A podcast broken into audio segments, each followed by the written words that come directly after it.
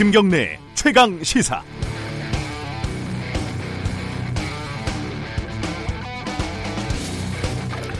네, 뉴스에서 들으셨지만 일본에서 평화의 소녀상 전시가 중단이 됐습니다. 표현의 자유를 위한 전시였는데 지자체장이 전시 중단을 공개적으로 요구했고 관방장관은 정부 교부금을 조사하겠다 이렇게 협박을 했습니다. 전체는 아니지만 일본 언론도 비판을 했습니다. 일본 작가들 모임인 팬클럽도 비판 성명을 냈습니다. 시간을 조금 거슬러 가면요. 2014년 한국의 광주 비엔날레에서 홍섬, 홍성담 화백의 세월 5월이라는 대형 걸개 그림이 전시됐다가 철거되는 일이 있었습니다. 당시 박근혜 대통령의 얼굴을 삭제해달라는 등의 광주시의 작품 수정 요구가 있었고 결국 전시가 취소가 된 겁니다. 역시 전체는 아니지만 일부 언론은 이 사건을 비판을 했고 시민사회단체들도 비판 성명을 냈습니다. 지금 한일 갈등을 국가와 국가, 정부의 정부와 정부의 싸움의 성격이 강하다 이렇게 규정을 할 수가 있습니다. 하지만 한편으로 보면요. 상식과 비상식, 정의와 부정의 싸움이기도 합니다. 일본에도 상식적이고 정의로운 사람들이 있고 그런 세력이 분명히 존재하고 있습니다. 일본의 추가 보복 조치에 도쿄 한복판에서 반대 집회가 열리지 않습니까? 반면에 한국에도 비상식적인 사람들과 세력이 역시 분명히 존재하고 있고요. 정부 차원의 대책 마련이 시급하지만 일본의 상식적이고 정의로운 세력과 연대하고 협력하는 길을 모색하는 것도 미래를 위해서 이제 중요한 일이 됐습니다. 8월 5일 월요일 김경래 최강 시사 시작합니다. 네, 김경래 최강 시사는 유튜브 라이브로도 함께 하실 수 있습니다. 문자 참여 가능하고요. 샵 9730 짧은 문자 50원, 긴 문자 100원 들어갑니다. 스마트폰 애플리케이션 콩 이용하시면 무료로 참여하실 수 있습니다. 자, 고발 뉴스 브리핑부터 시작하시죠. 고발 뉴스 브리핑부터 시작하죠. 고발 뉴스 민동기 기자 나와 있습니다. 안녕하세요. 안녕하십니까. 자, 일본 얘기 좀 정리를 해보죠. 당정청이 일본의 그 화이트리스트 배제에 대응하기 위해서 네. 내년도 관련 예산에 최소 1조 원 플러스 알파 규모를 반영하기로 했습니다. 네. 이미 추가 경정 예산 2,732억을 통과를 시켰거든요. 네. 근데 내년 본 예산에 1조 원 플러스 알파를 편성하기로 했습니다. 법적 지원도 추진을 합니다. 소재 부품 전문 기업 육성에 관한 특별 조치법을 상시법으로 전환하기로 했고요. 네. 또 향후 5년간 기술 자립을 위한 100개 전문 기업 육성을 목표로 또 잡았습니다. 체계적인 추진을 위해서 홍남기 경제부총리를 위원장으로 하는 소재 부품 장비 경쟁력 위원회를 출범하기로 했는데요. 다만 환경 노동 분야의 규제 완화도 추진 중이어서 이건 좀 논란이 되고 있습니다. 특히 민주당이 300인 미만 사업장의 주 52시간제 도입을 연기하는 그런 근로기준법 개정안을 발의할 예정이고요. 또 고소득 전문직 노동자를 주 52시간제 적용 대상에서 제외하는 법안도 발의할 예정이어서 요건 좀 논란이 좀 되고 있습니다. 소재 부품 산업을 육성해야 된다 이 얘기는 굉장히 오래전부터 나온 그렇습니다. 얘기인데 예. 뭐 이제라도 늦었지만 어, 체계적으로 좀 진행을 해야 될 것 같습니다. 네. 독도에서 방어 훈련이 실시가 된다고요? 이달 중으로 실시하는 방안을 검토를 하고 있습니다. 네. 이 훈련은 해군 해병대 공군 그리고 해양 경찰이 함께 독도에 외부 세력이 침투하는 상황을 가정해서 이걸 방어하는 그런 내용인데요. 1986년부터 매년 상하반기에 각각 한 차례씩 실시를 했고요. 네. 지난해에도 6월과 12월에 이틀 동안 진행을 했습니다. 근데 올 상반기에는 훈련을 하지 않았거든요. 이게 왜냐하면 한일 갈등을 해소하기 위한 나름 정부의 노력을 감안했기 때문으로 보입니다. 네. 근데 일본이 화이트리스트에서 우리를 제외하는 조치를 강행을 하니까 그동안 미뤄왔던 독도 방어 훈련을 이달 중에 실시하는 것을 지금 검토를 하고 있습니다. 일본은 이 훈련이 진행이 될 때마다 독도 영유권을 주장을 하면서 강력하게 반발을 해왔습니다. 그 소녀상 평화의 소녀상 전시 중단된 것도 잠깐 정리를 해보죠. 사흘 만에 중단이 됐습니다. 네. 아이치 트레이 트리엔날레 2019라는 일본 최대 규모 국제 예술제에서 이제 전시가 되고 있었는데요. 네. 어, 실행위원장인 오무라 아이치현 지사가 철거하지 않으면 가솔린 통을 들고 방해하겠다는 팩스가 들어왔다. 이렇게 얘기를 했고요. 네. 지난 1일 개막 이후에 항의 전화와 이메일이 이틀 동안 천 건을 넘어섰다고 얘기를 했습니다. 근데 결정적인 건 일본 정부의 압박인 것으로 보입니다. 네. 관방 장관이 보조금 교부 결정을 검토하겠다 이렇게 얘기를 했고요. 그리고 나고야 시장 같은 경우에는 전시 중지를 오무라 지사에게 직접 요구를 하기도 했습니다. 네. 전시 기획자와 참여 작가들은 강력 반발을 했는데요. 전시 실행위원들은 지난 3일 이번 전시 중지를 역사적 폭거로 규정을 하면서 법적 대응도 검토하고 있다고 밝혔습니다. 일본 내부에서도 표현의 자유 위축 등과 같은 우려가 제기가 됐습니다. 최대의 뭐 검열 사태 뭐 이런 식의 표현도 쓰더라고요. 네. 어, 이 와중에 일본군 성노예제 피해 할머니가 또 별세했다는 소식이 들어와 있습니다. 어제 오전 별세했습니다. 네. 올해만 다섯 명의 일본군 성노예제 피해자가 이제 세상을 떠났는데요.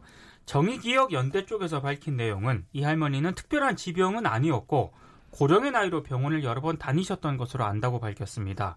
돌아가신 할머니는 그동안 언론에 노출된 적이 없고요.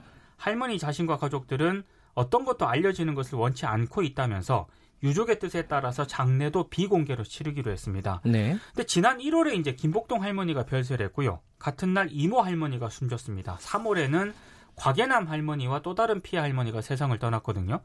어, 지금 정부에 등록된 일본군 성노예제 피해자 가운데 생존자가 이제는 20명밖에 안 됩니다. 김복동 할머니 관련된 영화가 지금 나와 있죠? 그렇습니다. 어, 감독 직접 연출한 감독을 3부에서 초청해서 관련된 얘기 좀 해보겠습니다. 네. 미국에서 아시아에 미사를 배치, 미사일을 배치하겠다. 이건 무슨 얘기예요? 그러니까 마크 에스퍼 미국 국방장관이 현지 시간으로 3일 아시아에 중거리 지상 발사 미사일을 배치하고 싶다 이렇게 얘기를 했습니다. 네. 미국이 1987년에 체결한 미국과 러시아 중거리 핵 전력 조약에서 공식 탈퇴한 지 하루 만에 이 얘기를 했거든요. 네. 그러니까 중국을 좀 겨냥한 것으로 풀이가 되고 있습니다. 근데 배치 지역과 관련해서 동맹국들과 논의해야 할 사항이다 이렇게 언급을 하긴 했습니다만 뉴욕 타임스 보도를 보면은요. 일본과 한국을 가장 강력한 후보지로 지금 꼽고 있습니다. 네. 중거리 미사일을 18개월 이내에 지상 배치를 할 것이라고 또 예상을 하고 있는데요. 이렇게 되면은 동북아 안보 지형에 상당한 파장이 예상이 되고 있습니다. 뭐 군비 경쟁이 달아오를 것은 뭐 참뭐 음, 당연한 음, 예상할 수 있죠. 그렇습니다. 예. 그리고 에스퍼 장관 같은 경우에는 오는 9일 방한을 하는데요. 정경두 국방장관과 회담을 할 예정입니다. 그런데 방위비 분담금 등 현안 외에도 이 신규 미사일 배치 문제도 논의가 될지 주목이 되고 있습니다. 에스퍼 장관이 딱 집어서 한국, 일본을 얘기를 했더라고요. 그렇습니다. 자, 그 유증기 유출 사고가 있었죠. 하나토탈. 네. 거기 뭐 조사를 해보니까 법 위반을 했던 게 몇백 건이 나왔다고요? 산업안전보건 특별감독 결과가 나왔는데요. 네. 법 위반 사항이 무려 430건이 적발이 됐습니다. 네. 더불어민주당 한정혜 의원실이 이 특별감독 결과 보고서를 입수해서 여기서 확인이 된 내용인데요. 네. 보고서 내용이 이렇습니다. 어, 안전 난간, 계단 통로 등 기본적인 안전 시설과 네. 화재 폭발 방지를 위한 방폭 설비 파손, 차단 음. 밸브 설치 등 관리 실태가 전반적으로 미흡했다 이렇게 밝혔는데요. 네. 매출이 11조 원이 넘는 대형 상업 사업장인데도 불구하고 기본적인 안전 조치조차 취하지 않았다는 그런 얘기입니다. 아, 지난 15 지난 5월 17일과 18일 연속적으로 유증기 유출 화재가 발생을 해서 네. 노동자와 주민 등 무려 3,640명이 병원 진료를 받았거든요. 근데 이 공장에서는 이 사고 외에도 올해에만 벌써 또 다른 화재 폭발 사고가 4차례나 발생을 해서 10명이 다쳤다고 합니다. 네, 어, 이 돈 많이 버는 대기업들도 이게 기본적인 것도 안 해놓는다 이런 얘기네요. 근데 계속 네. 사고가 발생한다는 게 더 문제인 것 같습니다. 예. 요새 이제 일본 얘기 때문에 뭐 관심들이 많이 떨어졌지만은 정부가 정치권 얘기도 좀 다뤄야 되는데 이 개각은 어떻게 되는 겁니까? 이번 주 후반 개각을 단행할 것 같다고 언론들이 보도를 했습니다. 예. 원래 그 당초 한 9명 정도 예상을 했었는데 17명이 될 것이다라고 음, 지금 전망을 하고 줄어들었네요. 예상 폭은. 예. 아무리 늦어져도 광복절 이전에는 해야 한다는 쪽으로 의견이 모아지고 있다는 게 청와대 관계자의 전언입니다. 네. 아, 법무부와 여성가족부, 농림축산식품부 이쪽은 개각이 거의 뭐 확실시된다는 게 네. 언론 보도고요. 그리고 지금 위원장이 공백이거나 사의를 표명한 곳이 있습니다. 방통위, 금융위, 공정거래위원회 이 정도만 개각 대상이 될 것이다라는 게 언론 전망입니다. 네, 오늘 여기까지 듣죠. 고맙습니다. 고맙습니다. 뉴스브리핑 고발뉴스 민동기 기자였고요. 김경래 최강 시사 듣고 계신 지금 시각은 7시 34분입니다. 계곡을 따라 쭉 뻗은 산길. 해발 973m에 오르니까 뜻밖의 공간에 이렇게 좋은 아침 시사 프로가 있네요. 도시에서 18년째 탐사보도에만 몰두해온 경래 씨. 이곳에서 맑고 명랑한 시사를 꿈꿉니다. 지금 여러분은 어떤 시사 프로를 원하세요? 도심 속 휴양림 같은 시사. KBS 일라디오 김경래의 최강 시사. 네, 김경래 최강 시사 듣고 계십니다. 어, 일부에서는요, 좀 법적인 문제, 통상 관련된 문제를 좀 자세하게 짚어보겠습니다. 어, 이 양쪽에서 이게 일본 정부는 뭐 자기들이 할 수 있는 당연한 조치다 이렇게 당연히 얘기하고 있고요. 우리 정부는 역시 또 단호하게 어, 뭐 지지 않겠다 이런 표현까지 나왔고요. 이번 책임이 일본에 있다. 어, 앞으로 어떤 일이 벌어질지는 다 일본 책임이다. 이런 맞대응을 경고하고 있는 상황이고요. 이 법적으로 어, 국제법적으로 어떤 식으로 지금 이 일이 해결돼야 하는지 어, 그 상황들을 좀 자세히 짚어보겠습니다. 통상 전문가시죠? 어, 송기호 변호사 스튜디오에 모셨습니다. 안녕하세요. 예, 김경래 앵커님 안녕하세요. 네. 그 일단 그 부분이 지금 궁금해요. 그 화이트리스트에서 배제한다는 게 네. 어, 사실 굉장히 좀 상징적인 의미는 큰 것 같은데 이게 실질적으로 우리 뭐 경제에 어느 정도 파급 효과를 미칠까? 왜냐하면 아직 구체적인 게 나온 건 아니잖아요. 그러니까 구체적으로 뭐 항목별로 어떤 식으로 일이 진행이 될지 어떻게 보십니까? 이게 어느 정도로 우리 뭐 경제 쪽이나 이런 쪽에 영향을 미칠 거라 이렇게 좀 판단하고 계십니까? 이 우선 이제 지금의 사태가 대통령께서도 이제 말씀하셨듯이 예. 우리 아, 강제동원 피해자의 민사 소송에 이제 아베 총리가 불법적으로 개입을 하고 또 그것을 관철하는 방식으로 지금 무역 보복을 하고 있는 상황이지 네. 않습니까? 네. 아, 그 무역 보복 중에 이제 어, 불화수소 또 레지스트 같은 반도체 핵심 소재 세 개에 대해서 지금 이제 허가를 지연시키고 있고요. 예. 그거는 이제 우리가 백색 국가인 상태에서 어, 개별 허가로 규제하는 그런 무역 보복이지 않습니까? 네.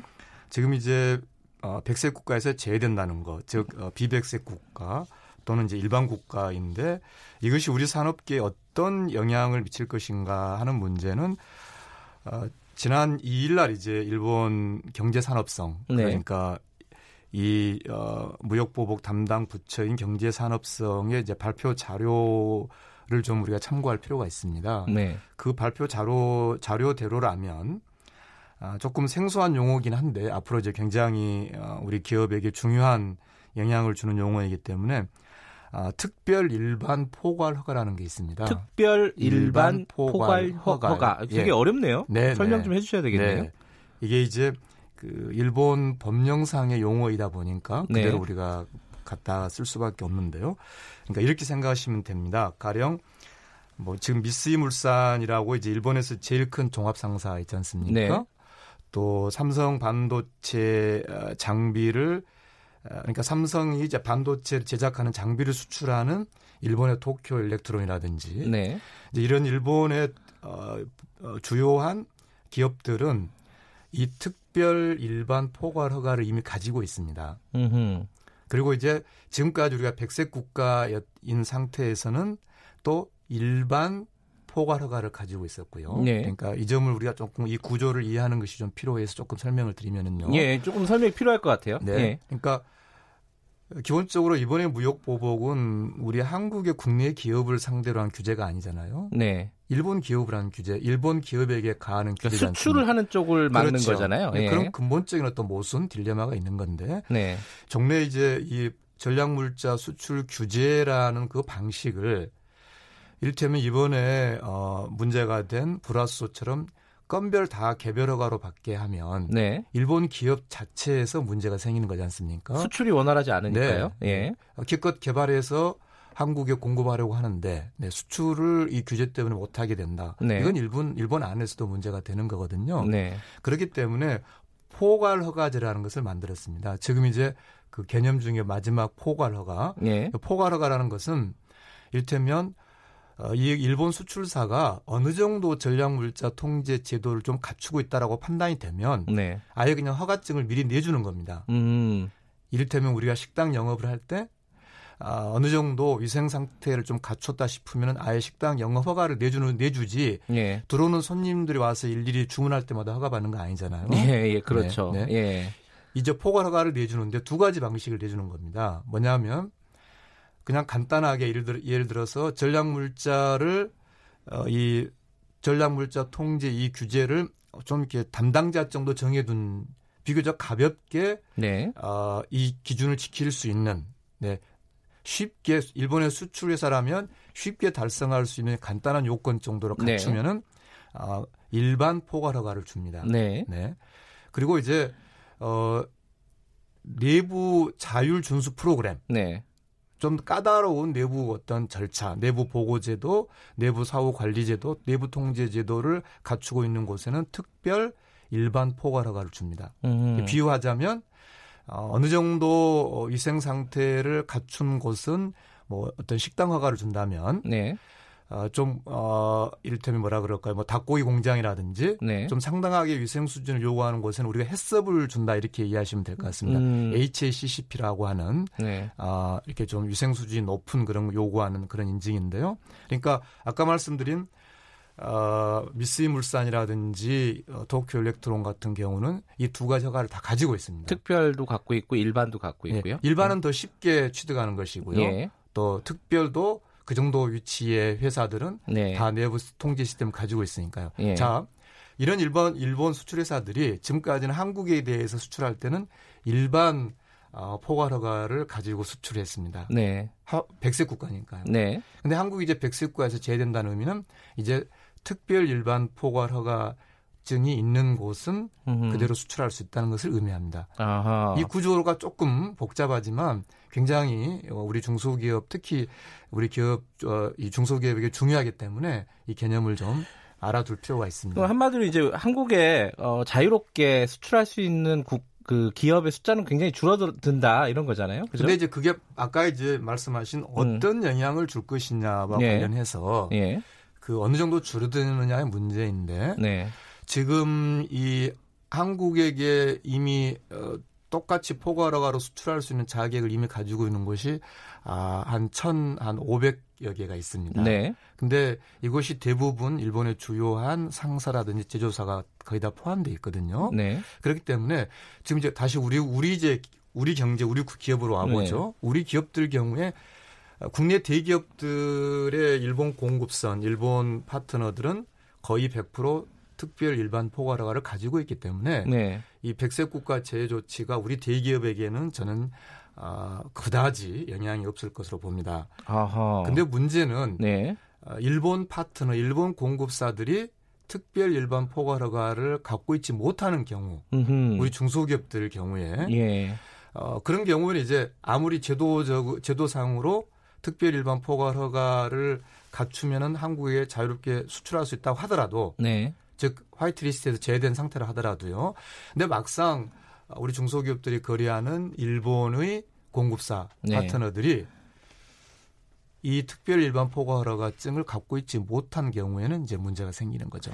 그러니까 변호사님 보시기에는 지금 대기업들의 공급선은 어, 이 백색 국가 배제 조치 이후에도 크게 변하지는 않을 것이다. 네, 네 그렇게 다만 봅니다. 중소기업들은 큰 영향이 있을 가능성이 있다. 이런 네, 이렇게 보면 되겠네요. 그렇습니다. 물론 이제 이번 7일 날 예. 이제 오는 7일 날 이 이제 백색 국가 제외에 따른 일본의 아까 말씀드린 포괄 허가 예. 포괄 허가 취급 요령이라고 하는 이제 일본 경제 산업성의 고시가 나오는데 네. 그 고시가 어떻게 될 것이냐가 이제 이 관건인데요. 네. 어, 일본 경산성은 일단 종래에 이 특 별 일반 포괄 허가를 그대로 적용하게 하겠다라고 발표를 했으니까 여기서 큰 변화는 주지 않겠다라고 발표했으니까 네. 그 발표대로라면 네. 우리 대기업에게는 영향을 어, 크게 안 미치겠지만 문제는 이제 또 어떤 양극화라 할까요? 우리 음. 중소기업에 대한 좀 시급한 점검, 점검과 대책이 좀 필요한 때입니다. 물론 7일 날 구체적으로 일본 정부의 발표를 지켜봐야겠지만은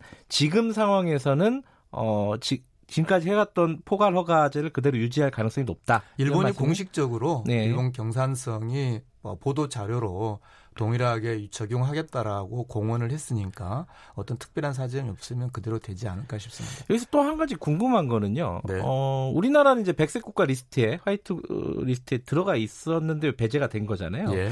근데 아시아 국가에서는 유일했다면서요. 그렇습니다. 화이트 리스트에 들어가 네. 있는 국가가 우리나라가. 네. 그럼 뭐, 뭐 예컨대 대만이라든가 중국이라든가 이쪽 나라들은 뭐 화이트리스트가 아니었어요. 그러면 우리나라도 그 나라처럼 이렇게 그냥 교역하면 되는 거 아니냐? 이게 뭐가 그렇게 큰 문제냐라고 생각할 수도 있는 것 같은데 어떻게 보세요? 이거는? 이것이 어, 아까 그래서 네. 그 제도 말씀 그 특별 일반 포괄허가를 말씀드렸습니다만 네. 이제 지금까지 홍콩, 대만, 싱가포르 쪽으로 나가는 일본 어, 기술 제품, 기계 네. 장비 네. 같은 거 이제 이 제도로 나간 거죠.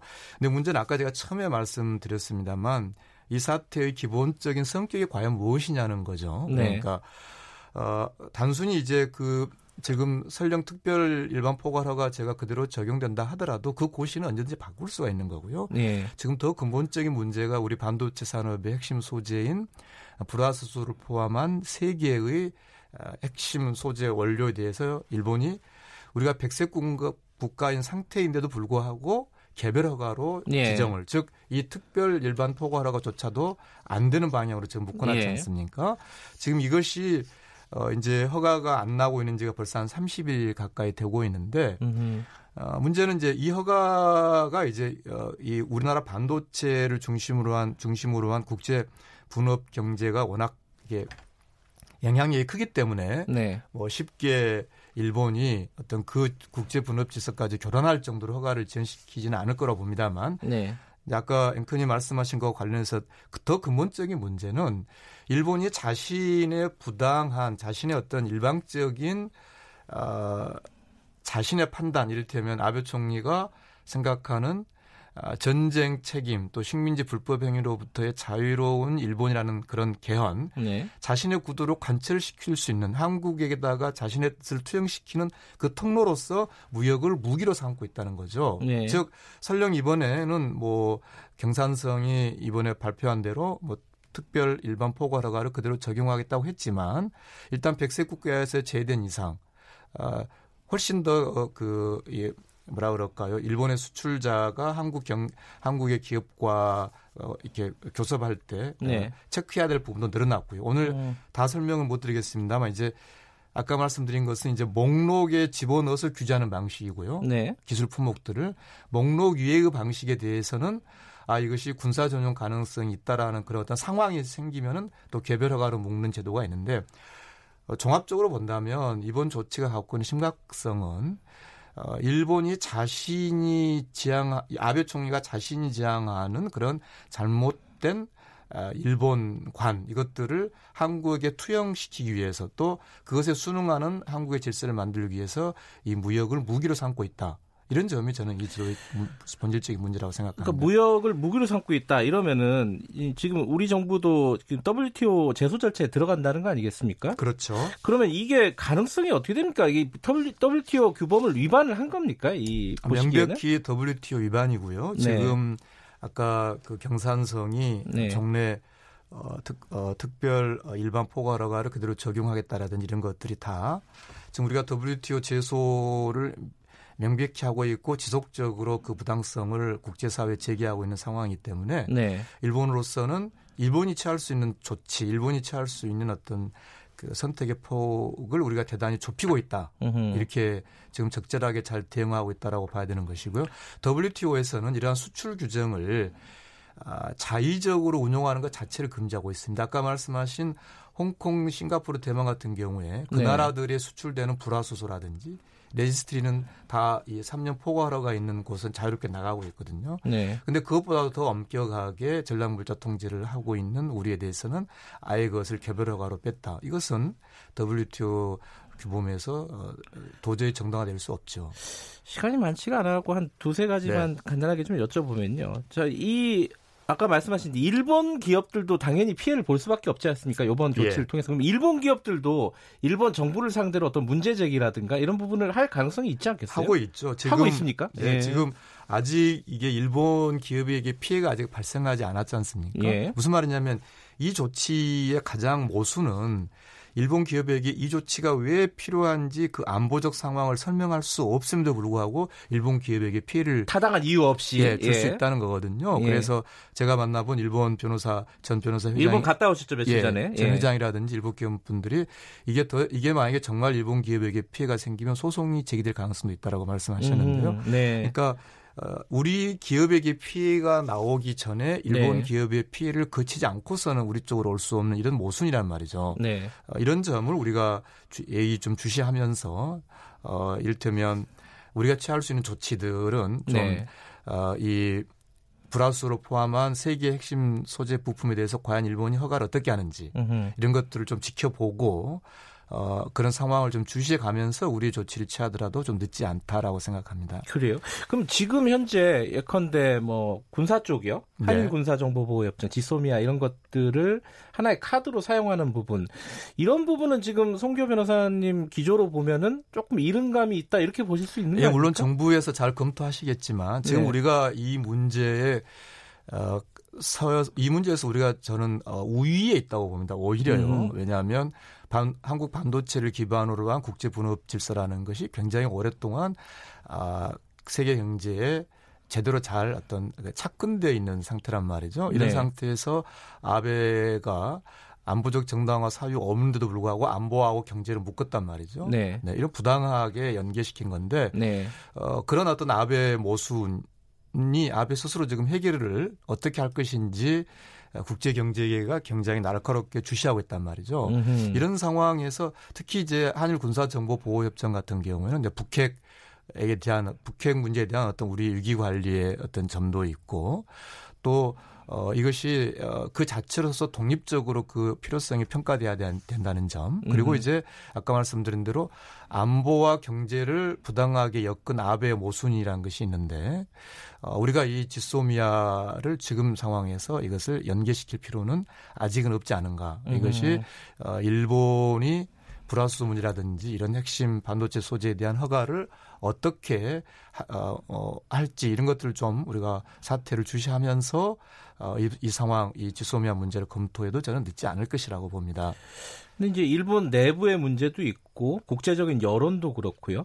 그럼 지금 일본이 추진하고 있는 이 정책들, 그러니까 한국에 대해서 보복 조치를 하고 있는 일련의 상황들이 장기적으로 보면 그렇게 어, 지속 가능성이 좀 떨어진다 이렇게 볼 수 있는 거네요. 근데 문제는 그 내부 파열음, 내부 모순에도 불구하고 네. 아베와 아베의 그 그룹들이 어, 이를테면 자신들이 지향하는 전후 질서의 어떤 어, 상징으로서 음흠. 우리가 전에는 한국에 대해서는 어, 다르게 했지만 이제는 내가 나니까 아베인 나니까 한국을 이렇게 때려줄 수 있다. 음흠. 그런 걸 지금 일본 국민들에게 가, 보여주고 있는 거거든요. 그런 네. 아베 총리와 그 그룹이 그런 기조를 저는 상당 기간 가져갈 것이다. 다만 그 네. 기조 그들이 취할 수 있는 조치의 폭과 선택 여지를 우리가 최대한 좁혀 나가고 일본 시민 사회, 일본 산업계의 일본 국민 경제 요구와 잘 조응하면서 어, 그들의 조치를 결국은 네. 소멸시켜 나가는 그런 장기적인 관점이 지금으로서는 좀 불가피한 것 같습니다. 그 우리로서는 이런 어떤 일본의 모순적인 어떤 추진 방향에 대해서 원칙적 원칙을 좀 지켜야 된다 이런 말씀이신 거죠? 지금? 그렇죠. 궁극적으로 이제 참여정부가 네. 2003년에 했던 신산, 신산업 정책, 네. 네, 원천 핵심 기술 부품의 어떤 자립, 네, 이것을 더 어, 거기에 더 집중하는 음, 어, 지금으로서는 좀 그런 조금은 불가피한 상황도 좀 있다 이런 점을 좀 우리가 좀 이해했으면 좋겠습니다. 알겠습니다. 이 관련된 얘기는 뭐 2부, 3부에서 계속 어, 이어져 어, 갈 건데요. 이 송교 변호사님 말씀을 들으시고 좀 복잡했던 개념들이 좀 정리가 됐을 것 같습니다. 오늘 말씀 감사합니다. 네, 감사합니다. 네, 국제 통상 전문가입니다. 어, 송교 변호사와 말씀 나눠봤고요. 김경래 채널에서 1부는 여기까지 해서 정리하겠습니다. 잠시 후 2부에서 뵙겠습니다. 뉴스 듣고 어, 8시 5분에 돌아옵니다.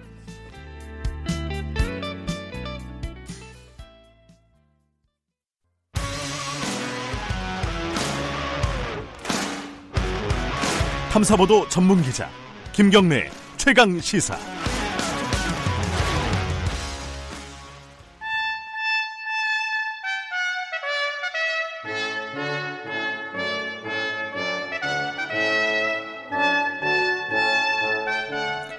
네, 김경래 최강시사 2부 시작하겠습니다. 매주 월요일 이 시간에는요. 민주평화당 박지원 의원님과 함께하는 고품격 본격 정치 토크 박지원의 정치의 품격 마련되어 있습니다. 민주평화당 박지원 의원님 스튜디오에 나와 계십니다. 안녕하세요. 휴가 잘 다녀오셨어요? 아니 또 지난 얘기를 또 해주시고 예. 휴가 동안에 어, 진행을 해주셔서 감사드립니다. 진짜 김경래 앵커가 예. 잘하시는 걸 느꼈습니다. 아, 안 되더라고요. 반응은 그렇지 않더라고요. 박지원 의원님이 훨씬 낫다. 뭐 이런 아, 반응들이 예. 많아서 굉장히 저는 실망을 했습니다. 야, 금요일 날 일본이 화이트리스트 배제 결정을 한 거고 이 얘기를 뭐 안 할 수가 없습니다. 예. 뭐 우리 문재인 대통령은 일본에 지지 않겠다. 이렇게 말을 했고요. 의원님은 어떻게 이 상황을 어, 보고 계십니까? 지금 설마 했던 게 현실로 나타났기 때문에 네. 지금은 정치권이나 국민이 잘 단결해서 아베 일본의 그 폭거에 대해서 확실하게 싸워야 된다. 음. 그렇지만은 대통령과 정부는 또 다른 어떻게 할 것인가 음. 하는 것을 만들어내야 된다. 네. 그런 생각 같습니다. 이게 그 문재인 대통령 입장 발표가 있고 나서 일본에서 그 외무성 부대신 우리로 치면 이제 사관 차관급이잖아요. 네, 그렇습니다. 사토 마사이사 뭐 좀 들어본 사람이에요. 이제 네. 뭐 독도 관련해서도 여러 가지 좀 해프닝이 있었고. 근데 이게 무례하다라고 표현을 했어요. 이게 외교적으로 가능한 수사인가요? 이 차관급이 대통령의 말을 무례하다고 하는 게? 글쎄요, 그 뭐 정치인이 예. 그러한 얘기를 했다고 하면은 좀 이해라도 되는데 네. 정통 외교 관료 그것도 외교부를 책임지고 있는 차관이 국가 원수에 대해서 얘기를 한 것은 지극히 무례하고 잘못됐다. 음. 저는 지적을 합니다. 이게 좀 의도적으로 우리를 좀 자극하려는 거이겠죠? 네, 아무래도 자극해서 서로 지금 음. 음, 마주보고 달리는 에, 기차처럼 언젠가는 터지자 하는 것으로 몰아가고 있는데 네. 에, 그러함에도 불구하고 외교관은 외교관이 쓸 수 있는 수사를 써야지 음. 그러한 타국의 원수에 대해서 아무리 전쟁을 한다 하더라도 그건 틀려먹은 얘기다. 저는 음. 그렇게 봅니다. 근데 한 가지 좀 궁금한 거는 이 화이트리스트 배제 직전에 미국에서 이제 중재안을 내놨다 이런 보도들이 꽤 나왔었어요. 그 뭐 미국 쪽 외신도 그렇고 일본 쪽 외신도 그렇고 이게 다 미국에서 어, 한국, 일본 한 발씩 좀 물러나는 게 어떻느냐라는 취지의 중재안을 내놨다 이런 보도가 있었는데 결국은 일본이 그 말을 안 들었습니다. 이게 좀 의외였어요. 미국 말은 들을 줄 알았는데 이게 어떻게 봐야 됩니까? 저도 일본의 태도에 대해서도 굉장히 불만을 갖습니다. 음. 사실 에, 트럼프 대통령이나 폼페이어 국무장관은 처음에는 네. 한일 양국 간의 문제다. 라고 했지만은 사실상 국무성이나 미국 각 부처의 실무적 일은 차관보가 다 하거든요. 네. 그런데 벌써 스틸웰 미 국무성 차관보가 한국에 와가지고 네. 우리는 개입을 하겠다 하고 일본으로 갔단 말이에요. 그래서 저는 상당히 좋은 시그널로 받아들였는데 네. ARF에서만 하더라도 폼페이어 장관이 예, 강경화, 고노 그리고 3자 회동을 하겠다. 음. 이런 수순으로 얘기가 됐었는데 어, 순차적인 강경화 고노 회담은 생략하고 한미일 어, 삼국 외교부 장관이 겨우 30분간 네. 해가지고 어, 강경화 장관은 펌페이오 장관이 적극적으로 나선다고 했고 고노 예상은 그러지 않았다. 하는 음. 것으로 하니까 사실 이건지 저건지 아무것도 모르는 거죠. 그렇죠. 그러나 국무장관도 그 이상 또 개입하지 않, 는 식으로 음흠. 시사를 하는데 사실 지금 아무리 이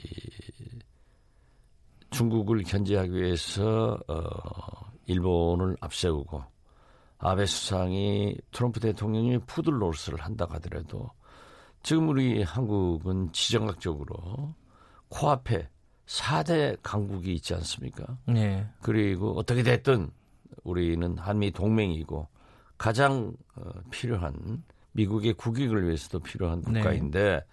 만약 우리가 지소미아 저는 폐기를 주장하고 있습니다만은 네. 했을 때 한미일 이러한 안보도 문제가 있지만은 네. 반도체 시장을 전 세계를 흔들므로써 미국에도 막대한 경제적 차질이 있는데 네. 안보와 경제를 무시하고 아직 미국이 그러한 태도를 보이는 것은 굉장히 불만스럽다.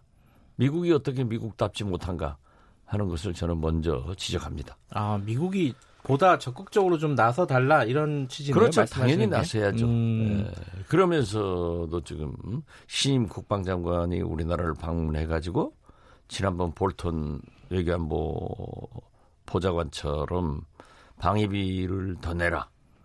또 프로모즈 파병해라. 네. 또 최근에는 INF 예, 이게 파기시켜 가지고 어 아시아에 중거리 미사일을 배치하겠다 하면은 우리나라도 틀림없이 배치될 거예요. 으흠. 그럼 제2의 사드 사태가 날 수 있고 우리는 사실 거듭 말씀드리지만 지정학적으로 도랑이든 섭니다.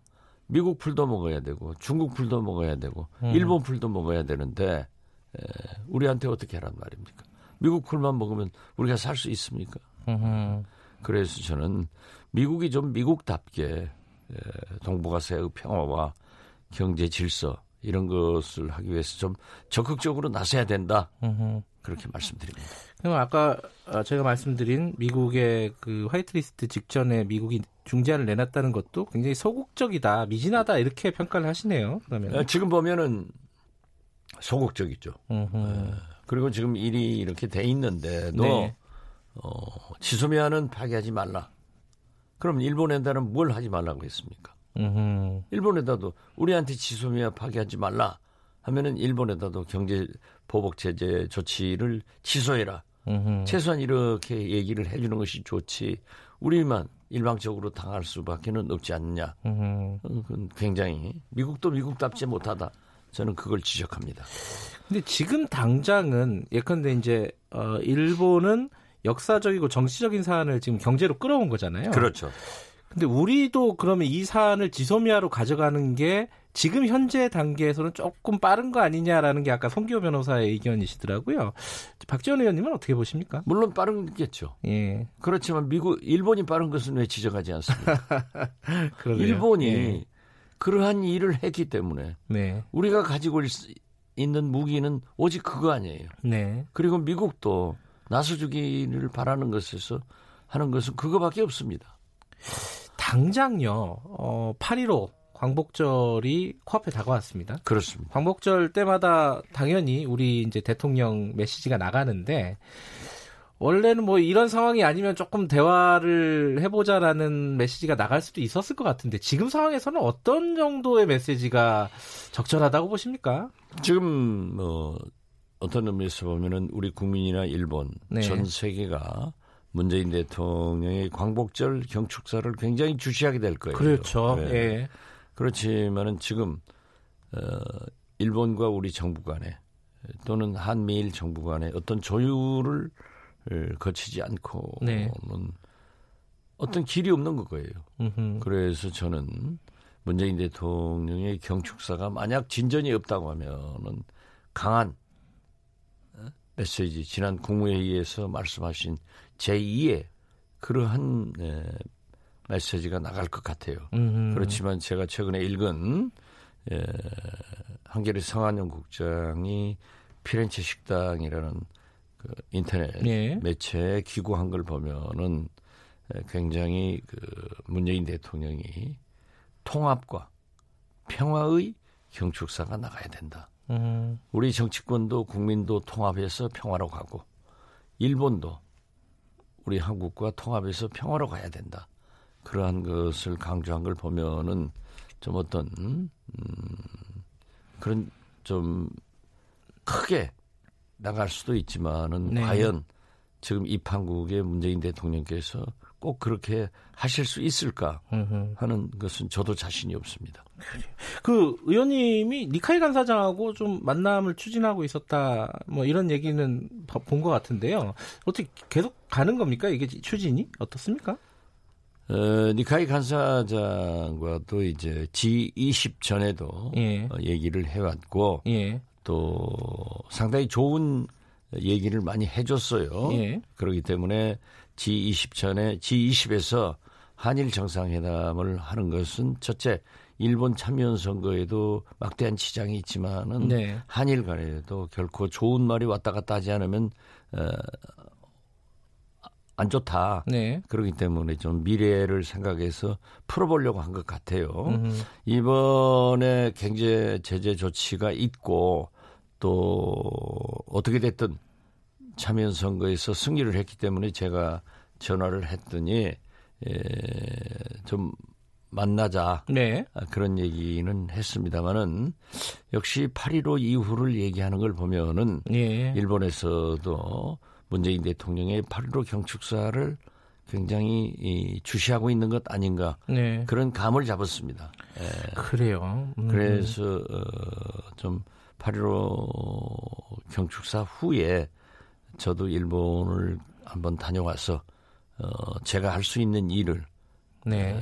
하겠다 이런 생각은 같습니다. 아 만남이 추진되더라도 그건 8.15 이후일 것이다. 네, 예. 그럼 지금 일정은 그렇게 조율하고 있습니다.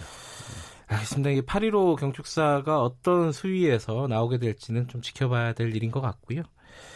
근데 이 상황에서요, 북한이 계속 뭐 미사일인지 방, 방, 방사포 계속 쏘고 있습니다. 뭐 한 8일 만에 3번을 쐈는데 이거 어떻게 봐야 됩니까? 이거는? 어떤 과학적 근거는 없지만은요. 예. 미국이 칭찬하면은 예. 그 다음에 미국이 어떻게 어떻게 나갈지 몰라요. 그 무슨 말씀이세요?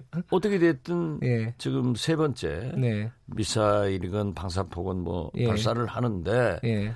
트럼프 대통령 저 아무것도 아니다. 계속 그러고 있죠. 별거 아니다. 예. 하고 사실상 칭찬을 하고 있어요. 그런 거 보면은 저는 무엇을 믿어야 될지 모르겠어요. 음. 어떻게 됐든 단거리 미사일이 유엔 안보리 제재에 해당이 안 된다 하더라도 네. 이게 탄도미사일 아니에요. 네. 어? 그런데 이제 방사포다. 뭐 이 교란 작전을 쓰는 거예요. 네. 우리와 한일, 한미, 네. 한미일 세 군사 전문가들이 분석해서 단거리 탄도미사일이다라고 하니까 대구경 방사포다 네. 하면서 뭐 여러 가지를 공, 공개하는 거 보면은 이게 좀 어? 교란 작전 아닌가 이렇게 음. 보지만은 아무튼 지금 현재 김정은 위원장은 제가 알고 있기로는 오늘부터 한미 군사 훈련이 시작되지 않습니까? 네. 비록 도상이지만은 그리고 공격 수위도 이제 DMZ 미 이하로 한다고 그럽니다. 예. 소위 말하는 쉽게 말해서 38선 이남으로만 에, 방어 네. 수준의 한미 군사 훈련이라고 하지만은 어떻게 됐든 2주간 이 한미 군사 훈련을 하고 있으면은 에, 북미 간의 실무 대화는 그때는 안 열릴 겁니다. 네. 그렇지만 제가 알고 있기로는 지금 북미 간에 상당한 접촉을 해서 어, 이달 말 8월 말께는 에, 북미 실무 회담이 열릴 것이다. 그래서 또 북한도 간절히 바라면서 어떤 의미에서 보면은 모르겠어요. 그렇지만은 휴전을 앞두고 공격을 하듯 또 무기 체계를 이 실무회담을 하기 전에 바꿔놔야 되니까 네. 그러한 것들을 지금 실험하고 있지 않는가 네. 저는 그렇게 봅니다. 정치권 얘기 몇 가지 좀 여쭤보려고 했는데 시간이 많지 않아서 간단하게 좀 여쭤볼게요. 네. 지금 그 정부 화이트리스트 배제 결정 나고 이제 정부 입장이 나오고 났어요. 이해찬 대표가 뭐 사케 먹었다고 사케를 마셨다, 일본 술을 마셨다 이런 식으로 어, 자유한국당이 공격을 했어요. 물론 뭐 사케가 아니라 청주다 뭐 이런 그 얘기도 이제 민주당에서 하고 이러는데 이거 참 이게 보기 민망한 상황인 것 같은데 어떻게 저는 보십니까? 좀 구상 유치한 것 같아요. 그래요. 지금 음. 우리 목포는요. 네. 생선이 많은 곳이라 전부 일본 식당입니다. 횟집이 많으니까요. 횟집이 많으니까요. 예, 예. 어, 그리고 서울에도 전부 횟집이 다 일본 식당이라고 할 수 없는 거예요. 예. 어? 그러한 것을 가지고 또 물론 뭐 김재원 예결위 위원장처럼 술 냄새를 풍기고 허둥댔다고 하면은 문제가 되지만은 청주 반주로 한 잔 먹은 것을 가지고 예. 그렇게 지금 그거 가지고 싸울 때예요. 어허. 국민은 죽고 살고가 문제고 예. 국가 전체가 참 오면차가로 북한, 미국, 일본, 중국, 러시아 아주 어려운 때인데 아, 도대체 어? 음주 외길 위원장 가지고 민주당은 한국당 공격하고 또 한국당은 어? 사케 반주 한 잔 했다고 뭐 일본 식당이다. 그 식당 일본 식당을 간 게 잘못이다. 이런 얘기를 하는 것은 국민과 전혀 동떨어진 네. 진짜 정치권이 반성할 일이기 때문에 저는 이 정도에서 끝내주는 것이 좋다. 그렇게 말씀드립니다. 알겠습니다. 하나만 더 여쭤볼게요. 짧게. 그 검찰 인사가 났는데 옷을 많이 벗어요. 그 윤석열 총장의 이번 인사가 약간 정권 친화적인 인사다 이런 비판들도 나오고 있고요. 어떻게 보십니까 이 부분은? 저는 윤석열 총장을 예. 상당히 그 청문회나 또 개인적으로도 굉장히 지지를 했는데 네. 어떻게 됐든 일부 신문 보도에 의하면은 총장 인사 후 67명의 검사들이 네. 다합하는요 예. 예, 사표를 냈다.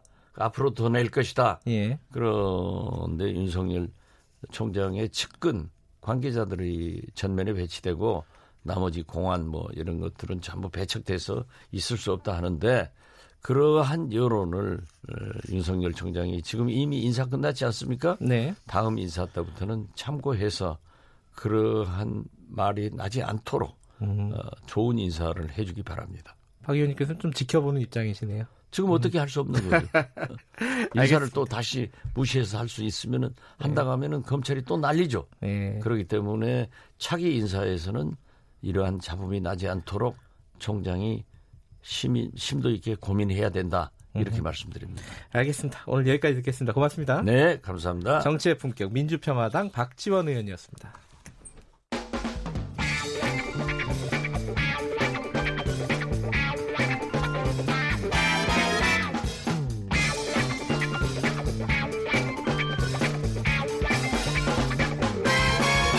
윤태곤의 눈. 네, 윤태곤의 눈 의지와 전략그룹 더모아의 윤태곤 정치분석 실장 나와 계십니다. 안녕하세요. 네, 안녕하세요. 뭐 일본 얘기와 연결해서 뭐 정치권 얘기 좀 알아보죠. 예, 지금 박지원 의원 쭉 잘 설명해 주셨지만은 지난주가 되게 긴장감이 높았잖아요. 네. 어, 우리는 우여곡절 끝에 추경 예산안 본회의 통과했고 그러네요. 또 네. 일본은 가기를 통해서 화이트리스트에서 제외했고 그럼 이제 우리나라도 지난주에 맞대응식으로 일본 화이트리스트에서 제외했습니다. 당분간은 음, 티포텟이라고 하는데 이 뭐예요? 눈에는 눈, 음, 이에는 쉽게 말하면 식으로 예. 단기간은 그렇게 갈 가능성이 높아 보이죠 아마.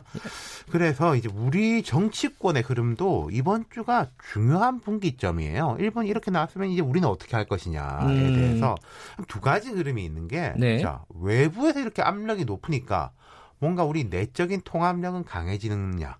아니면은 여야 대립이 오히려 아. 거꾸로 강해지느냐 이런 분기점이라는 거죠. 예. 물론 뭐 민주주의 국가에서 모든 사안에 대해서 모두가 뜻을 같이 할 수는 없지만은 네. 흐름이란 게 있잖아요. 좀 통합이 그러니까 여야 간의 다른 정쟁은 좀 그만 그러니까 약간 약해진 그런 경향은 보이는 것 같아요. 그렇죠. 그게 특히 이제 일본과의 관계에 대해 가지고 분명히 통합력이 강해지는 게 있어요. 우리가 예. 설명했지만은 자 방일 의원단 니카이 자민당 간사장이 바람 맞췄지만은 우리 여야 중진 의원들 호흡이 상당히 잘 맞았잖아요. 음, 야당 네네. 의원들이 막 이제 그 일본 공격하고 눈앞에서 예. 그리고 바른미래당 하태경 의원이 어제 페이스북을 통해서 재밌는 이야기를 하나 했는데 네. 우리 여야 의원뿐만 아니라 일본 야당 의원들하고도 공조의 흐름이 있다. 음. 예.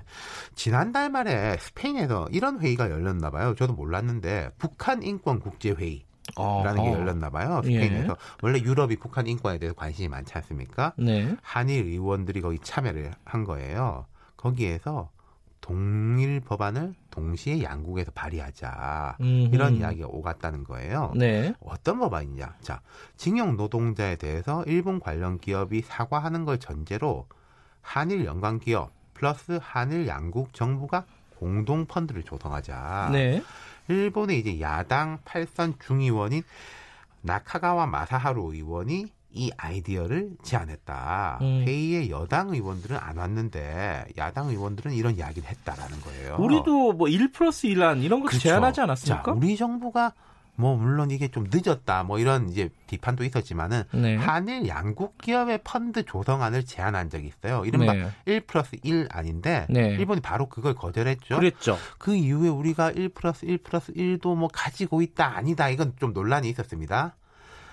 거기에는 이제 그러면은 지금 이제 한일 의원들이 이야기한 거는 우리의 애초 안하고는 약간 다르지만은 일본 정부는 이거거든요. 우린 절대 못 움직인다. 우리 정부는 음. 다 끝났다. 네, 예. 기업도 안 해야 된다라는 건데 그하고 거리가 좀 있는 거잖아요. 음. 뭐 굳이 따지자면은 우리 안에 약간 가까운 것일 수도 있는데 물론 이 법안이 당장 만들어지고 특히 이제 일본에서는 쉽지는 않을 거예요. 지금 분위기는 그렇죠. 예, 그러니까 이제 네. 발의까지 한번 가보자라는 건데 이런 움직임 자체가 의미가 있다. 음흠. 이 회의에는 이제 더불어민주당 백재현 의원도 참여했고 또 북한 인권이니까 아무래도 한국당에 관심이 많겠죠. 홍일표 강효당 의원 그리고 바른미래당 하태경 의원이 참석했는데 바깥에 나가면 이런 식으로 여야가 같이 움직이고 있다는 거예요. 그런 통합력이 강해지는 흐름도 있지만 반대 흐름도 분명히 있습니다. 그 대표적인 게 이제 방금 나왔던 그 이해찬 대표 뭐 사케 사케 논란. 예. 네. 사케 아니라 거죠. 일식집에서 사케가 웬 말이냐. 계산서에는 사케라고 나와 있지만은 우리 쌀 100%로 만든 국산 청주다. 참 이게 아 이게 좀 아 보기 민망해요, 네. 사실은. 그러니까 그 날이 그 일본이 화이트리스트에서 제외한 오전 10시 좀 넘어서예요. 네. 그러고 이제 국회에서 도 회의가 있었고 12, 뭐 오찬이니까 12시쯤일 거 아니겠습니까? 굳이 막그 시간에 거기 가야 되냐 뭐라고 정도 이야기할 수 있겠지만은 이걸 가지고 이제 뭐 사케를 일식집에서 이게 시비 거는 사람이나 다 남부끄러운 일이죠. 제 생각에는 이거 길게 가봤자 서로 망신살이고 또 이런 게 뭐가 문제냐면요. 너네는 뭐 없나 눈에 불을 켜고 이게 보게 되는 거거든요. 음. 종종 이제 뒷공문이 따라다니면서 그거 좋을 일 없죠. 그나저나 이번 주 국회 일정은 어떻습니까? 자, 국방위 전체 회의가 5일에 있고 6일, 에는 운영위가 있습니다. 그럼 운영이라는 건 청와대 안보실장, 비서실장, 정책실장 다 참석을 하는데 이게 북한의 연이은 무력 도발하고 지소미아 문제 등이 뜨거운 감자가 될 것 같아요. 일본은 이미 이렇게 움직이고 우리 다 알고 있잖아요. 그렇죠. 방향이 어느 정도 잡혔는데 지소미아가 좀 묘한 게 있는 게 지금 음 아주 진보적인 송기호 변호사 같은 경우에도 조금 신중한 입장이었잖아요. 뭐 그렇더라고요. 오늘, 오늘 얘기를 경우에. 들어보니까 이게 어떤 점 때문에 그러냐면요. 지소미아라는 게 가장 큰 명분은 북한 미사일 때문에 생긴 그렇죠. 거예요. 최근 한일 사태를 일단 떼놓고 보면 지소미아 유지의 필요성은 북한 위협에 비례하기 마련입니다. 네. 북한 위협이 없으면 지소미아가 필요가 없어요.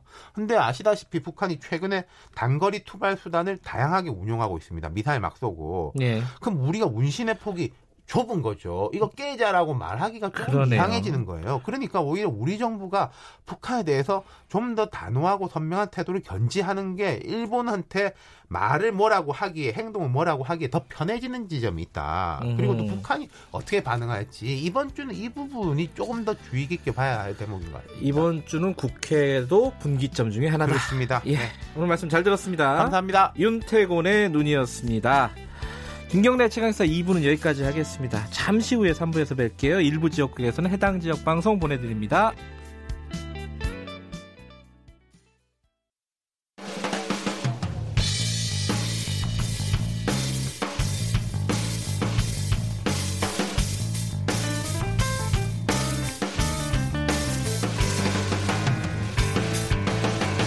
김경래의 최강 시사. 네, 김경래 최강 시사 3부 시작하겠습니다. 어, 3부에서도요. 그 일본의 추가 경제 보복 이야기 어, 폭풍 얘기를 계속 이어가 보도록 하겠습니다. 일본 현지 여론은 어떤지 어, 이 부분도 좀 궁금합니다. 그래서 어, 세종대 교양학부 소호사카 유지 교수 연결해서 관련 얘기 좀 나눠보겠습니다. 안녕하세요. 네, 안녕하십니까. 네, 그 일본의 추가 보복 조치 이후에 우리 정부의 뭐 좀 단호한 대응 이런 입장은 나왔는데요. 일본에서는 분위기가 어떤지가 좀 궁금해요. 일단 일본 지인들이나 뭐 이런 분들하고 많이 뭐 연락하시지 않겠습니까? 어떻습니까 분위기가? 예, 일본에서는 그 절반 정도는 여기에 대한 관심이 좀 없는 편입니다. 관심이 아예 없다. 아. 예, 아예 없고요. 어, 왜냐하면 그 일본에서는 어, 지지 존당이 없다라는 분들이 역시 50% 정도이거든요. 네. 어, 굉장히 그러니까 전체에 대해서 무관심하다라는 사람이 두 사람 중 한 사람입니다. 네. 어, 그래서 이번에도 이러한 부분에 대해서 관심 자체가 없다라고 할 수가 있고요. 네. 어, 그러나 나머지 50% 중에 에, 그러니까 60% 정도는 이번 조치에 대해서 오히려 찬성한다. 어, 약간 이것은 그 교만 음, 분위기를 아베 정권이 계속 7년 정도 만들어 왔기 때문에요. 네. 어, 거기에 좀 세뇌되었다고 할까? 음흠. 이런 분들은 물론 그 강약의 차이는 있습니다. 네. 상당히 적극적으로 찬성하는 사람들이 있다고 하면 그 어느 정도인 것은 다당한 것이 아닌가.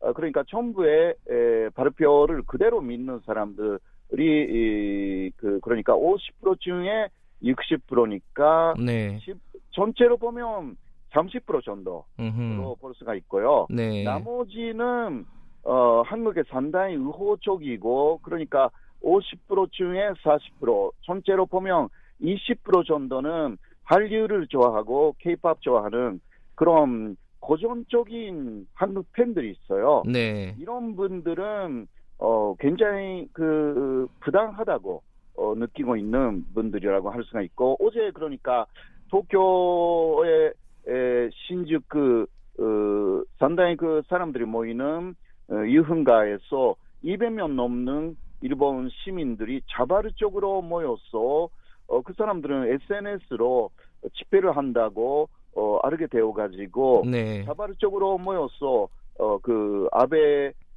이번에 에, 그 수출 규제 조치에 반대하는 집회를 열었습니다. 네. 네, 그렇게 해서 한국하고 연대해야 된다라는 그 호를 굉장히 외쳐가지고요. 네. 어, 이러한 좀 깨어있는 사람들의 시민들의 움직임은 지금부터 시작이 아닐까 그렇게 보입니다. 그 말하자면 정리하자면은 일방적이진 않네요 여론이 그죠? 그한 네, 50% 정도는 관심이 없는 사람들이고 네네. 나머지 절반 중에 한 60% 정도는 어, 네. 이게 일본 정부의 지금 조치를 찬성하는 사람들이고 그 나머지는 네. 또좀 반대하는 사람들이고. 예, 예.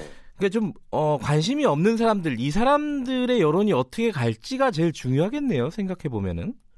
예, 네 그러나 이런 분들은요, 네. 어, 약간 소극적인 예, 아베 정권 반대파가 많습니다. 어, 이유는 어, 그 현재 정치를 싫어해서 전체 등을 돌리는 돌린 사람들이 많다는 뜻이고요. 네. 어, 한국 같은 경우는 정치가 싫으면 시위로 나가는데요. 네. 어, 그렇지 않습니까? 아, 네. 촛불 시위라든가 어, 그런 현상을 보이지만 일본에서는 무관심으로 가는 분들이 음흠.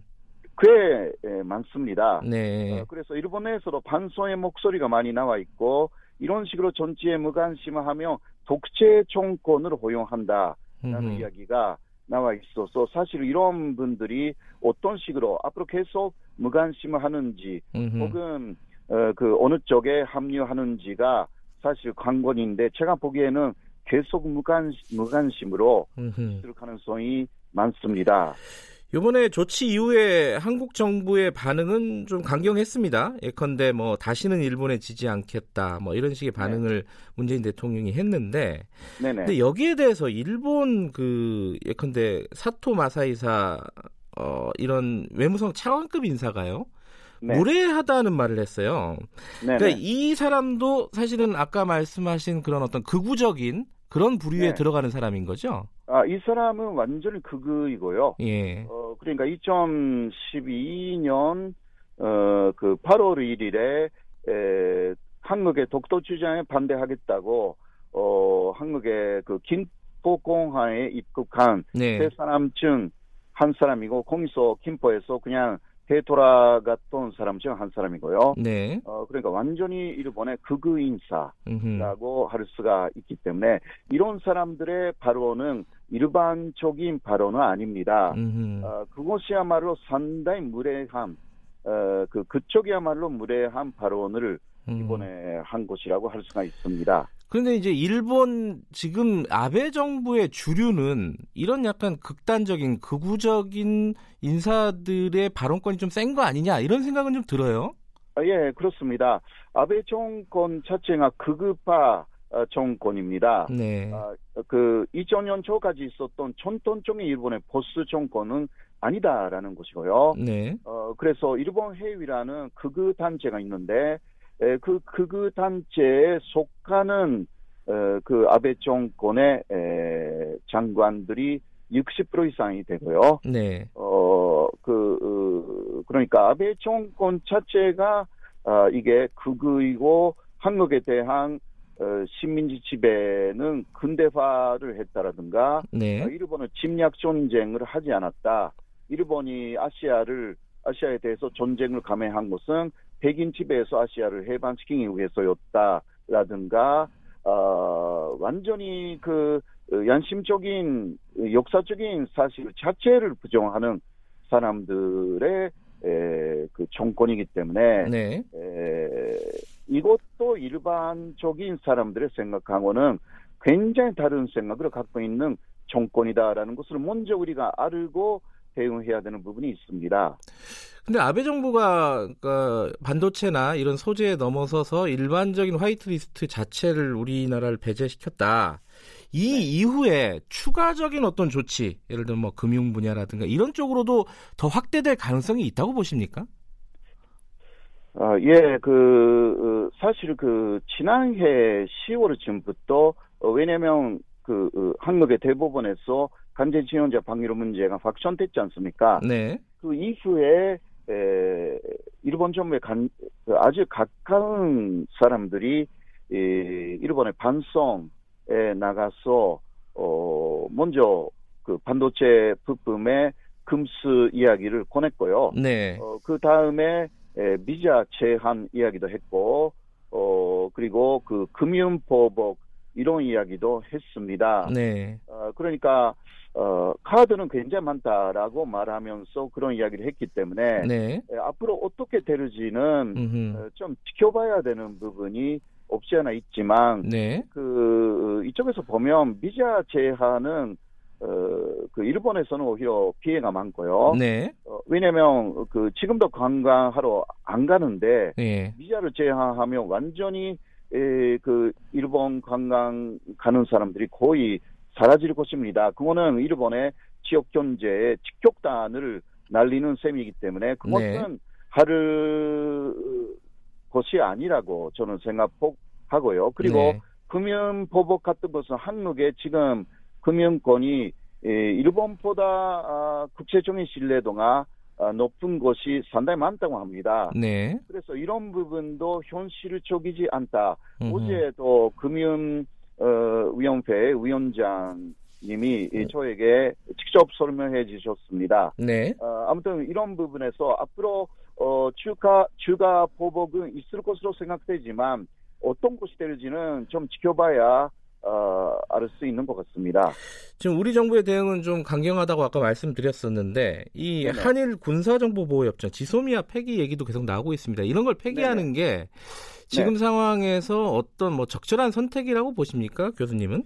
어, 저는 일단 그 지소미아도 그 하나의 조항, 어, 막 20개 이상의 조항 안에 그 조문이 있지 않습니까? 네. 어, 이것을 보면 어, 그 정보 속에 포함되는 그 군사 키스를도 보호하는 것으로 되어 있습니다. 네. 아, 이것은 어떤 뜻이냐고 하면 일본 쪽에서 어떤 군사 키스르 정보가 한국에 여러 정보에 포함되어서 들어올 경우는 그 군사 키스에 대해서 한국에서 개발을 하거나 못하게 됩니다. 네. 그래서 일본도 미국하고 지소미아를 맺었을 때 그 조항 때문에 일본의 산업의 발전이 조회된다라는 네.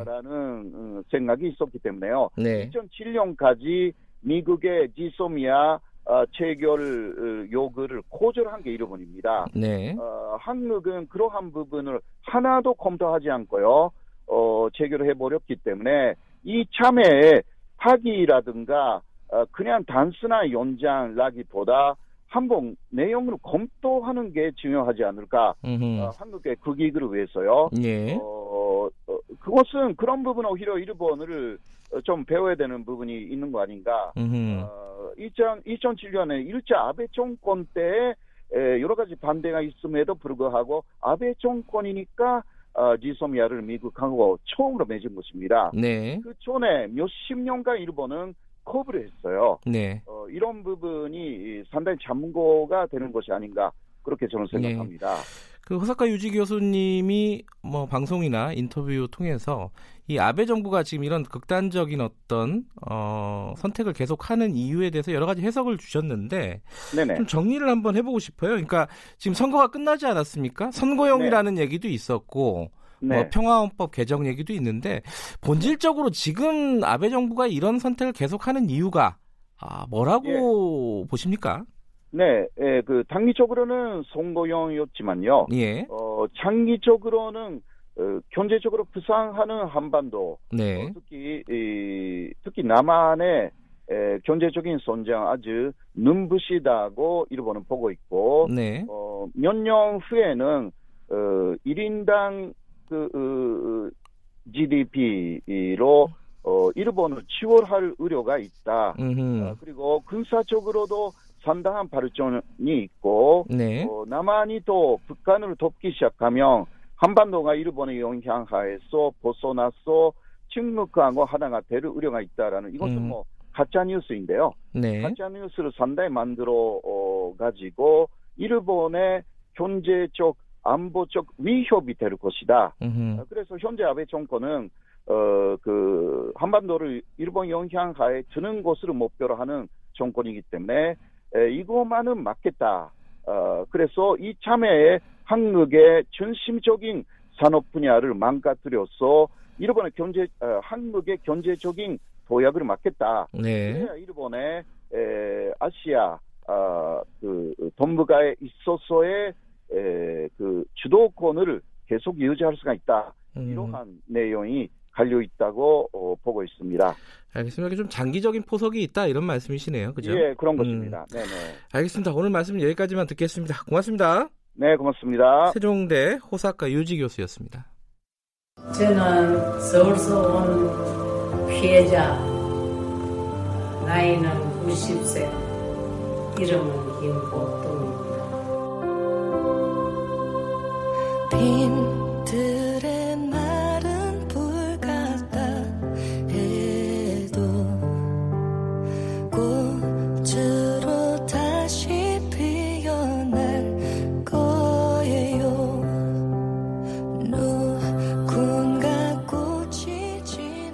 지금 듣고 계신 음악은 어, 개봉을 앞두고 있는 영화 김복동 OST입니다. 어, 그 윤미래 씨 가수 윤미래 씨가 부른 노래라고 하는데요. 어, 저희 뉴스 브리핑에서 말씀을 드렸었죠. 그 위안부 할머니 피해 할머니가 며칠 전에 한 번 또 별세를 하셔서 이제 생존자가 20명밖에 되지 않습니다. 김복동 할머니는 올해 2월에 별세를 하셨죠. 어, 지금 한일 관계 이 상황에서 또 개봉이 되는 거라서 우연치 않게 또 의미가 좀 더한 것 같습니다. 이 영화가 어떻게 기획이 됐고 음, 어떻게 만들어졌는지 여러 가지 좀 사연이 많다고 합니다. 영화를 연출하신 송원근 감독 스튜디오에 모셨습니다. 안녕하세요. 네, 안녕하세요. 이 영화가 지난 5월에 전주국제영화제 에서 처음으로 공개가 됐었죠. 예, 5월에 전주국제에 처음으로 공개가 됐었고 그때 예. 이제 많은 분들이 이 영화를 보시고 어, 이게 내가 아, 지금까지 안다고 생각했던 문제였었는데 이 네. 영화를 보니까 아, 내가 지금까지 잘 모르고 사나구나라는 거를 많이 이렇게 사람들께서 느끼시는 음, 것 같았습니다. 네. 이름은 많이 들었지만 김복동 할머니가 실제로 어떻게 살았는지는 진짜 그렇죠. 잘 모르죠. 네네. 네. 영화를 통해서 그걸 볼 수 있다. 근데 이 영화를 애초에 기획한 거는 요번에 뭐 일본 무역 사태 이것 때문에 그런 거 아니죠? 네, 이거를 기획하게 된 건 지난 시, 지난해 10월이었었고요. 그래요. 예. 네, 김복동 할머니께서 이제 아, 암 투병 중에 이제 조금 힘든 상황이 되셨습니다. 근데 이제 할머니께서 자신의 생이 이렇게 끝나버리는 게 아니라 좀 두고두고 어, 기억에 좀 남고 음. 사람들의 뭐, 마음 속에 이렇게 남아가지고 자신이 이렇게 활동해 오신 모습들을 많은 사람들이 좀 기억해줬으면 좋겠다라는 말씀을 듣고 그 다음에 저희가 이 영화 제작을 착수하게 됐습니다. 아 할머니도 아 자기 얘기를 음. 영화로 만들어서 사람들이 많이 봐줬으면 좋겠다 이렇게 생각을 하셨군요. 그렇죠. 생이 허무하다 이런 식으로 음. 말씀을 많이 하셨다고 합니다. 그런 와중에 1월에 돌아가셨어요. 네 맞습니다. 돌아가실 때 계셨죠? 돌아가실 때 옆에 예, 있었습니다. 근데 이제 할머니께서 끝내 이제 영화가 제작되는 걸 완성되는 걸 보지 못하고 돌아가셨고 네. 온기가 남아 계실 때 할머니께 어쨌든 영화를 잘 완성을 해서 어 사람들한테 보여드리겠습니다. 음. 이렇게 좀 그때 뭐 말씀을 드렸습니다. 온기가 남아 계셨 있었으니까 듣지 않았을까 저는 뭐 그렇게 생각하고 있습니다. 그몇 달간 그래도 영화 때문에 계속 만나셨을 텐데 예, 예, 예. 아, 돌아가실 때 좀 심장이 남달랐을 것 같아요. 성훈 감독도. 네, 저도 되게 이게 나이가 마흔이 넘어가고 굉장히 눈물이 많아져가지고 할머니하고의 그런 부분만 있으면 예. 그런 부분들이 조금 조금 힘들었습니다. 네네. 이 영화를 보면 아까 말씀하셨듯이 김복동 할머니의 생애를 쭉 볼 수 있다는 건데 네.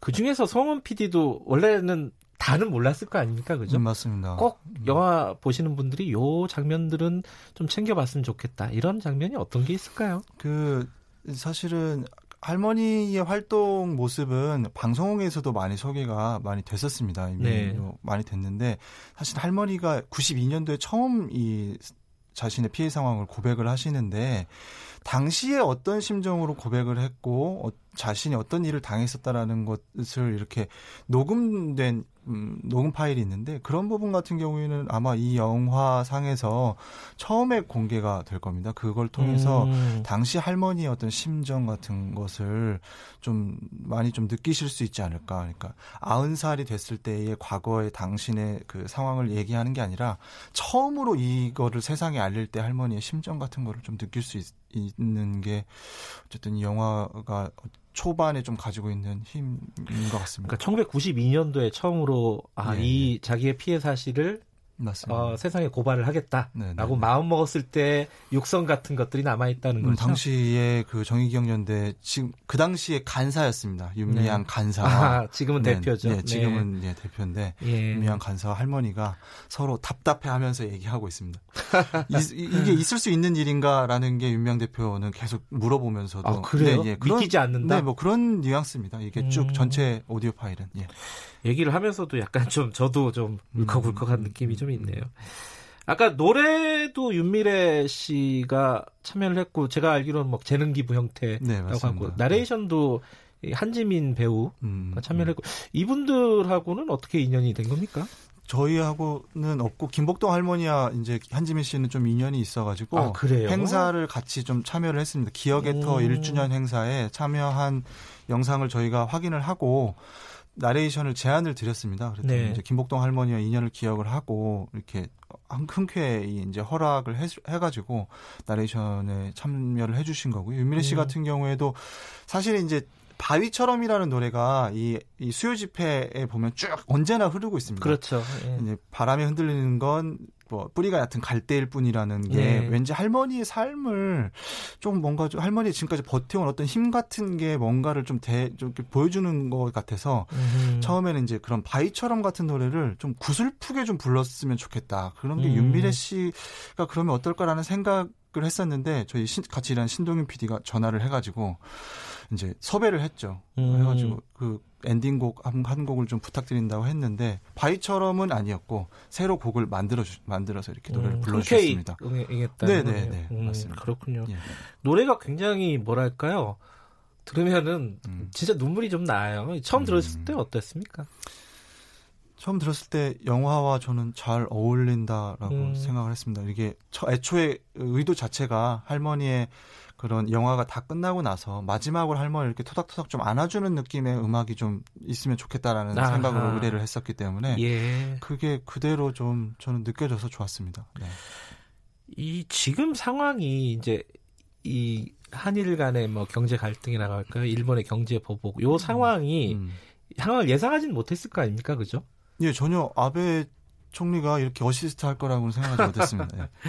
이게 지금 상황에서 개봉을 하게 되는 거에 대해서 감독으로서는 네. 좀 심정이 좀 복잡 다단할 것 같아요. 어떠십니까? 사회적으로 어쨌든 이슈가 돼서 영화가 어 어쨌든 사람들이 많이 알아준다는 면에서는 음. 조금 좋은 면이 있습니다. 그런데 음, 예를 들어서 이 영화 어, 이, 이 사안이 어쨌든 일본의 영화 내에서도 담고 있는데 일본 정부의 굉장한 굉장히 적반하장이거든요. 네. 어떻게 보면 피해자에게 사죄하지 않고 어, 우리나라 박근혜 대통령에게 사과했다라는 말로 사과를 했는지 안 했는지도 확인이 되지 않는 어쨌든 음. 전화 통화로 뭐 그런 내용들을 저희가 영화상에서 담고 있고 하기 때문에 많은 분들이 이 상황을 조금이라도 이해하실 수 있는데 좀 도움이 되지 않을까 영화가 아. 뭐 그런 생각은 하고 있습니다. 아, 지금 상황의 뿌리는 사실 이제 위안부 문제라든가 맞습니다. 아니면 강제징용 문제 여기에 있으니까요. 사실은 일본이 저렇게 적반하장식의 태도를 보이는 거에 그 원인으로 많은 전문가분들께서 한일 위안부 합의를 얘기를 해줬기 때문에 네. 이 저런 저런 모습 보일 수 있는 거다라고 말씀을 많이 하십니다. 네. 그런 의미에서 보면 어, 그 위안부 합의를 이끌었던 박근혜 전 대통령도 이 영화를 꼭 봤으면 좋겠는데 윤병세 장관이랑 그 하이치유 재단 그 설립하셨던 강은희 전 장관 그다음 음. 하이치유 재단 초대 이사장 했던 김태현 전 성신여대 교수도 꼭 봐줬으면 좋겠습니다. 구치소에 있어서 보기가 좀 쉽지는 않을 것 아, 같은데. 대통령. 네, 그렇죠. 그 수익금이 난다면은 예. 어 이게 전부 다 위안부 관련된 피해 관련된 문제를 해결하는 데 사용이 된다고요? 예, 그 저희가 수익금이 만약에 나면 저희 뉴스 제작사인 뉴스타파로 돌아오는 거는 한 푼도 없고요. 네. 전액 다그 어, 위안부 활동 자금에 쓰입니다. 그러니까 절반은 정의기억연대에 그 김복동 할머니와 함께 활동했던 정익연대에 기부를 하고요. 절반은 네. 일본군 위안부 피해자들의 그 관련 아카이빙, 디지털 아카이빙 시스템 구축에 사용할 예정입니다. 예. 어떤 분들이 이 영화를 봤으면 좋겠다 감독으로서 말씀해 주신다면 저는 할머니께서 가장 빛나는 시절이 자신의 소녀 시절, 그 다음에 처녀 시절, 그러니까 10대 후반과 20대 초반을 할머니께서는 가, 자신의 가장 빛나는 순간임에도 불구하고 그 빛나는 순간을 가장 끔찍한 성노예로 살아오셨었거든요. 어쨌든 예. 그런 생활을 하셨기 때문에 지금 우리 가장 빛내는 살, 시대를 살고 있는 10대 후반, 20대 초반의 아. 젊은 친구들, 그 결국엔 우리 미래 세대들이죠. 미래 세대들이 이 영화를 보고 할머니께서 잃어버렸던 그 시절이 지금 우리가 지금을 살고 있는 우리가 어떤 식으로 이거를 좀 받아들이고 생각을 해야 되는가 음. 그리고 어떻게 행동해야 되는지 그런 걸 좀 느낄 수 있는 그런 계기 시발점이 됐으면 좋겠습니다. 젊은 세대들이 많이 봤으면 좋겠다. 맞습니다. 지금 상황에서 이제 옛날 얘기 아니겠습니까? 돌아가신 분 얘기인데 김복동 할머니의 이야기를 우리가 영화로 봐야 되는 이유 짧게 한 말씀 해주신다면요. 할머니께서 모든 할머니들이 피해 할머니들이 27년간 활동을 하시면서 아무것도 단 한 번도 이뤄낸 적이 없습니다. 공식 사죄, 법적 배상, 그리고 일본 정부의 역사 교육 이런 부분들 단 한 번도 이뤄낸 적이 없기 때문에 네. 어, 이거를 실질적으로 우리가 얻어낼 수 있는 어, 피해자들에게 진정으로 일본 정부가 사죄하고 배상하고 다시는 이런 일이 벌어지지 않도록 역사 교육할 수 있는 그런 계기를 우리 영화 김복동이 할 수 있었으면 좋겠습니다. 그리고 네. 관심 과 함께 이 모든 것이 관람으로 이어지길 좀 진심으로 바라고 있습니다. 그러니까요. 이 영화가 어 지금 상황이 아니더라도 꼭 봐야 되는 이유가 있겠지만 지금 상황에서 보면은 또 더 의미가 깊을 것 같습니다. 네. 자, 영화를 연출한 송은 감독과 얘기 나눠봤고요. 마지막으로 그 아까 듣다만 어, 영화 김복동에 들어간 윤미래 씨가 부른 꽃 들으면서 마치겠습니다. 오늘 감사합니다. 네, 고맙습니다. 네, 김복동 연출한 송원극 감독이었고요. 김경래의 최강 시사는 오늘 여기서 마치겠습니다. 내일 아침 다시 돌아옵니다.